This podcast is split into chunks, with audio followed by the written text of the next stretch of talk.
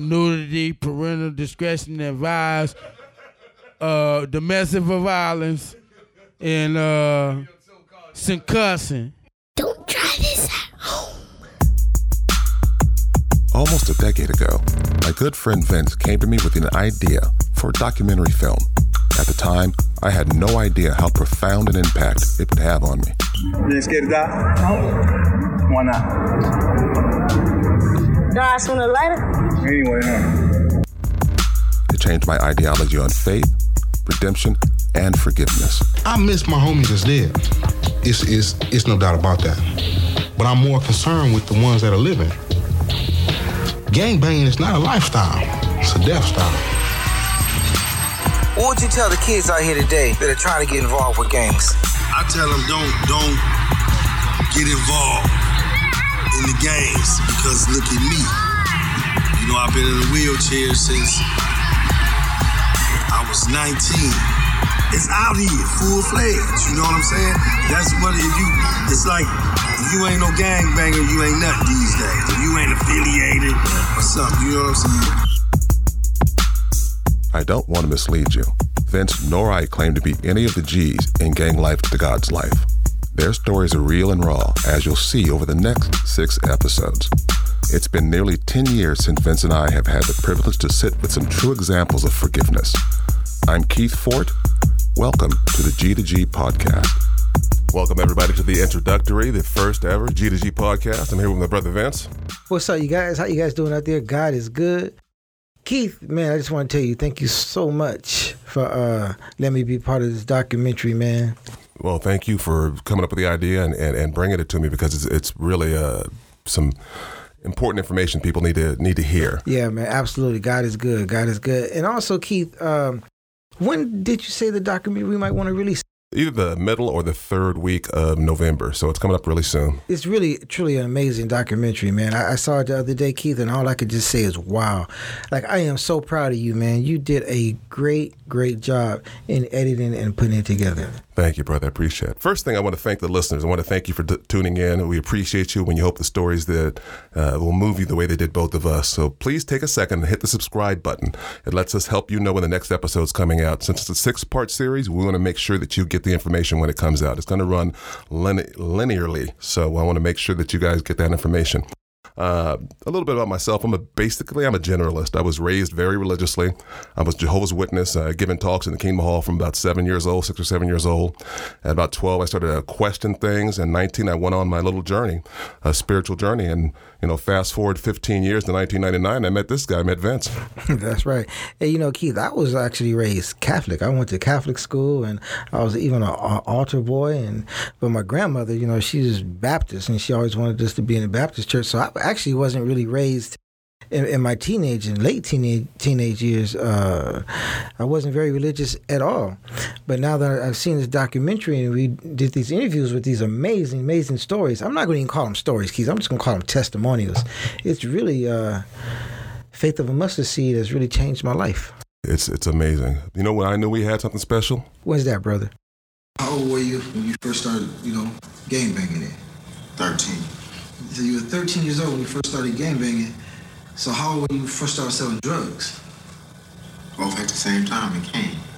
All at once, right then and there. This is what I'm gonna do. I'm gonna do it. At 13 years old? At 13 years old. Wow. At 13 years old, this guy started gang banging and selling drugs. Can you imagine that? You know, Vince, I can't imagine. I can't even fathom it. But you know what really shocked me with the similarities in their ages when they started? Around the same age, huh? Well, I got introduced to um, the street life and um, learning how to survive around 14. Um, I just I started smoking weed at 15 and drinking and stuff like that. At the age of 14, I was involved in murder beef. Started when I was 13 years old. Was about 12, 13 when I really started. That's when homies really started getting killed. I was about 16 years old. 16. 16. 13. I was about 13. 13. 8th grade. 11, 12 years old. From 12 years old, probably all the way up to you know, 30, I was just running amok. I was around like 9, 10 years old. Like really I began doing time at 9, and then by 12 I was already, you know, getting in trouble, and by the time 16 I was already in youth authority. Can you imagine that? 16 years old and you're already going to youth authority. No, I can't. I was playing basketball. I was in choir, uh, giving giving talks at the Kingdom Hall. No, I can't imagine. I can't imagine going to jail now, let alone being 16 years old. Right? And going to jail, speaking of that, this next clip coming up is Flip. And wow, listen to this story. I really was little. I barely could even. I'm like this up under the seat, trying to get up under the seat. So when I see the police, my first reaction for my homeboy scream was, "Oh, they got it! They got the guns on us!" And I just flew across the street, not knowing if it was red or green light. so the chase was on. But really, I wasn't running from them. I was just scared and didn't know how to get off the gas now. And I, I had hit about like 30, 40 cars, man. Yeah turned over in the truck and everything. Boom, boom, boom, boom, boom. You know, we had to crack out the front window to break up out the car. And as we run in days, you know, the police tackled us, took us to Los Padrinos. We was probably some of the youngest kids that ever been in young Los Padrinos at that time. It's, it's, it's the juvenile hall system they got for for this for um you know for all the kids you know that that, that that's juveniles that go to jail around these facilities. I call it WASA facilities. Jail for the youth. Jail for the youth. At the age of 12, I had a friend who introduced me to alcohol and smoking marijuana. And it kind of escalated from there to us ditching school. And we did a burglary one day. And we did the burglary because we knew this guy sold marijuana.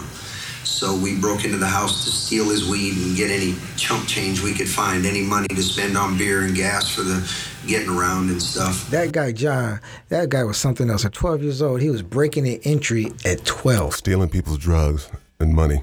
At 12 years old. And then there's Bone. Now, this guy, Bone, now this guy right here is a true storyteller. Uh, I start going, man, right here, man. I start going to jail about from 13, 12, 13, right around here. I remember my grandma told me, man, you are such an embarrassment. You've been to jail four times in one week, and everybody knows. and everybody knows. Oh, I love that line. Everybody knows. And everybody knows. By the way, guys, that was Cle Sloan, aka Bone. He's also one of the producers on this documentary. Just want to give him a special uh, shout out as well. We're going to take this time every week uh, to shout out to the listeners, give you a chance to comment and read some of your comments here. So if you're listening, scroll down and leave us a comment. We'll read them next week. Also, uh, hit that subscribe button. It's very important. To make sure that you're up to date on what's going on with us. I want to take a chance right now, or time right now, to thank our sponsors, GrindNet Media. Uh, they will be releasing Gang Life to God's Life in November, so we'll keep you informed on that. I'd also like to thank recording artist Man Jizza and my son Aaron Ford for their clips before the intro, and filmmaker Cle Sloan for the clips he allowed us to borrow from his film, The Bastards of the Party. Last but not least, we want to thank you for listening. It's very important to us that you hit that subscribe button so we can keep you informed. Uh, tell your friends, tell your enemies. This podcast is all about forgiveness. And we'll be right back.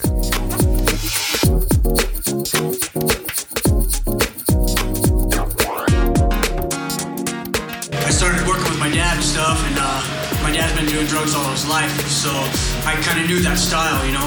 So I got into uh, manufacturing. Since I was a baby, I was involved in the neighborhood because once you around here, once you grew up as a baby, they already that's little such and such, that's a little such and such. And what I was fed, because I was in them projects and I was running with niggas that was already the dangerous niggas around, is it's by where we grew up at anyway and why. So I'm somewhere and they going, where you live at? If, they, if you say you live from you live in and Garden, they know you you, you from Bonnianas. You say you live in Jordan Down, they know you a Grape Street. You say you live in Hacienda, they know you're a Bonniana. You say you live in Imperial Court, they know you're a PJ Clinton, whatever it is, you know what I mean? So it was already um, um, embedded in some of our minds, like how, you know, everything is like, if you hear it enough, you believe it. You feel if you see it enough, you think it's true. You know what I'm saying? You know, uh, Keith, that that is so true, man. Where you were raised, where you were born, it kind of puts you in, in in that category. Like I have family members that are from South Central LA that are from Crips, right? And then I also have family members that are also from South Central LA but are Bloods. Yeah. So can you imagine coming to grandmother's house for Thanksgiving? You got the Crips on one side and you got the Bloods on, on the other side, but we're all family members, right? And we all have to sit at the same table at grandmother's house and have Thanksgiving dinner. Isn't that something? Yeah, we had a similar dynamic in our family. It wasn't uh, wasn't that intense, but really amazing to see the kind of effect that it has on families and the kind of programming that you have just based on where you grew up at or where you're from. That you're already involved in something that you may never be involved in, in your entire life. Right. That's it's like you ever seen that movie? It's a, a, a great movie with Robert De Niro and Chazz uh, Pom- Palminteri, if I'm saying his, his, name right, about this beautiful little black girl and fell in love with the Italian kid. Yeah, what's that called? Um, uh, it, it's the door. The door lock. Unlock, unlock the door. Yeah, she unlocked the door. She unlock the door for you? That's how you know if, if she's a keeper. If she unlocks the door yeah, for yeah. you when you let her in. You're right. Oh, the Bronx Tale. Bronx Tale. The Bronx, Bronx Tale. Right. West Side Story. West Side Story. Same that, thing. A great, another great movie. Absolutely, I like that. Just don't go into the wrong hood. If you wasn't from at this park, it would be hell to pay. When I was when I was coming, I would get on that beach cruiser and I would ride that perimeter. Everybody, these dudes all they we laugh about it today, but I was just obsessed with. I'm gonna catch me one too, like they caught me. I would be happy until I caught me somebody in Athens Park that didn't belong there. And if I caught you, it was gonna be hell to pay. And that's how I started kind of getting, getting kind of famous around here. You know what I mean? Pulling up on cars on a beach cruise, like, where you from? I'm talking about grown men. you know what I mean? And if you was too big for me, I was gonna shoot you. You know what I mean? If you was my age or whatever too, I was gonna shoot you. You know what I mean? If I didn't have my gun, I was gonna try to get out with you. Because this is how you was gonna do me. I was sure if you caught me over there. You know what I mean? So even leaving the neighborhood, that's why so many brothers don't, you know, to this day, you know, they get a little rattled. They you know, you could be with a homie and he's a different person outside his neighborhood. You know what I mean? Because that's how we started growing up in the boundaries of your hood. You know what I mean? The, the hood affects so many things, even the, the education. You know, uh, going to the wrong school in the, in your neighborhood can affect your your education. Listen to this this next guy. This is Low from the Bounty Hunters. Listen to what he has to say about education. I, I graduated from Markham Junior High School, and I was supposed to go to Jordan. But Jordan High School was full of grape streets. If you gang bang, you gonna have to go to a school where your gang is the majority, or you gonna something gonna happen to you. What was high school like? Yeah. Well, none one of us couldn't tell you that because none one of us graduated. But I tell you like this, I graduated. I graduated from Fred C. Nelles Boys School for Boys. Fred C. Nelles School for Boys, which was a a, a, a YA, which is um, a, another juvenile but almost adult, about to be in the penitentiary the next step. There's a lot of things that happen uh, that you're experiencing as, as a young man at 12 years old, whether it's uh, the drugs or the gangs or just a lot of different other things that, that, that, come at you at such a young age where you have to, you know, uh, make decisions. And um, as a result, I, I, I broke under pressure, so to speak. I hear folks say that they was uh, pressured into gangbang that they had no choice, but I did. I did this because I wanted to do this. You know, you look around, you see mama, she she got two jobs. She worked at the elementary school I went to, and she did paper maid, and then she was on the county. But I wanted my mom. So when I did look out the window and I, and I, I saw the El Caminos with Dave's on, and I, I needed that because mama wasn't there. So I chose this life. It, I wasn't forced into it. I, I done it because I wanted to do it. The appeal of that fast life and that fast money, and it, it just draws you in, and, and it's, it's, just, it's destructive. That's right, man. It, it's the glamour, man. People really want to be part of that. That look at me, I'm a glam. It's just that glamour, you know. And and attention. Oh yeah, absolutely attention. You know, that's probably the, the one of the biggest is, is the attention. Especially with the kids, they just crave attention. I raised three kids. I have three grown kids. And I tell you, if you don't give them attention, somebody else will. You got to give them attention 24 hours a day, seven days a week. Oh, absolutely. Because if you don't give them attention, the neighborhood, the hood, is going to give them attention. Absolutely.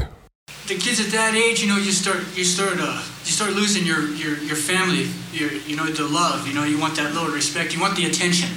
You lose that attention. You know. So by by being in a gang, you got that attention and you got that structure. You got you got those rules. You know that you're set by, and those rules and the way things went are the things that, that, that you liked. You know, it was all all trouble. You know, it was all every, everything was corrupted, and, and if you didn't have that in your family before, you found it there. The, the, the older homies were already in their 20s, so I guess they were recruiting. You know, they were checking us out, and they, you know, they, they were the ones that jumped us the older guys jumped us in. Gangsterism, choloism was more predominant in my neighborhood in, in North Hollywood.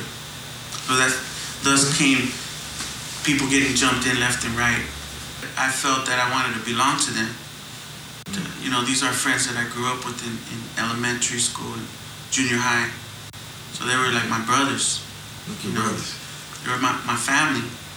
I embraced them as my family, you know. And so when they jumped me, I, I, it was okay to take that pain because it was worth it to me. I became one of them. Man, the similarities between the gangs it was just, it was mind boggling from from gang to gang, uh, race to race. It, it didn't make any difference. Oh yeah, and like the second guy just talked, that was MC Boulevard. Yeah, famous rapper. Right, Boulevard. and, and, and MC Boulevard is he's a, a Mexican guy, and when he talks about getting jumped in, isn't that that's like one of the the ultimate uh, Oh, yeah. s- sacrifices? You know, you're getting jumped into the Yeah. gang, right? Yeah, that's that's how you get in it. And the first one that talked, Keith, I don't know if you do you remember that first guy? I remember Sean. Oh, now Sean, this guy's a straight white Nazi skinhead.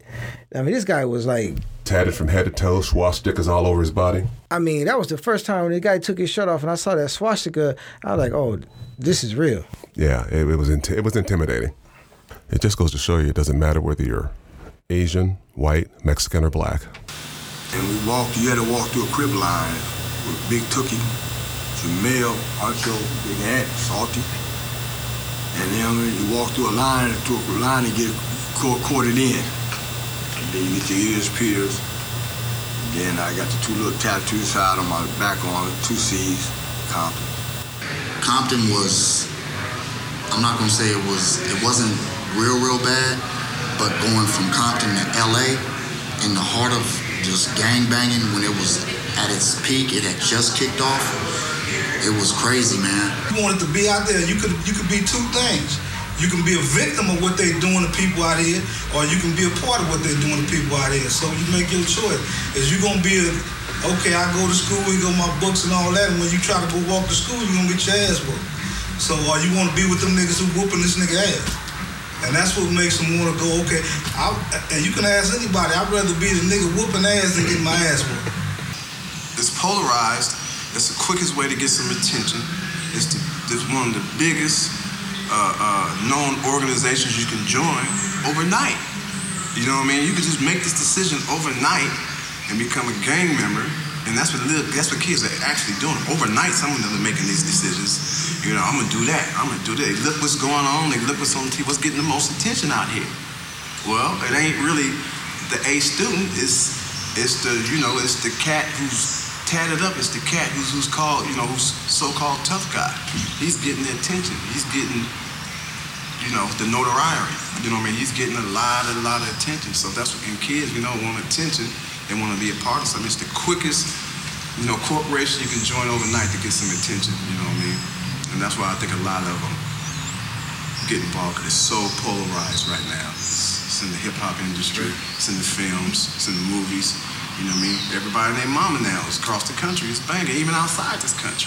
You know, I travel all over. I, I, man, I've been from here to Prague. And, you know, that's the influence that it's had, that, you know, unfortunately, the influence that it's had all across the world now. You know what I mean? And that's just, the, that's the part that really scares me and it's the part that saddens me. Wow, Keith, that is such a profound statement right there. When Bone says that's the part that scares him and saddens him, because you know Bone is an OG. So if that man, if that bothers him, let me tell you, it just gets a little bit darker next week. This is what it is. You know, I, I grew up with some of the, the, the raw doggiest niggas. I was probably 12 running with niggas that was 17, 18. And ain't none of them niggas, and I really mean this from the heart, about four or five of them out of probably 40 or 50 of them is on the streets today. Thank you all for hanging out with us tonight. Our first ever uh, podcast, the, the G2G podcast. Thanks, Vince, for partnering with me on this thing. Has brought us full circle on a documentary that's really uh, important to get this information out in the ether. So please hit the subscribe button, tell your friends, tell your enemies, because this podcast is all about forgiveness. We'll see you next week.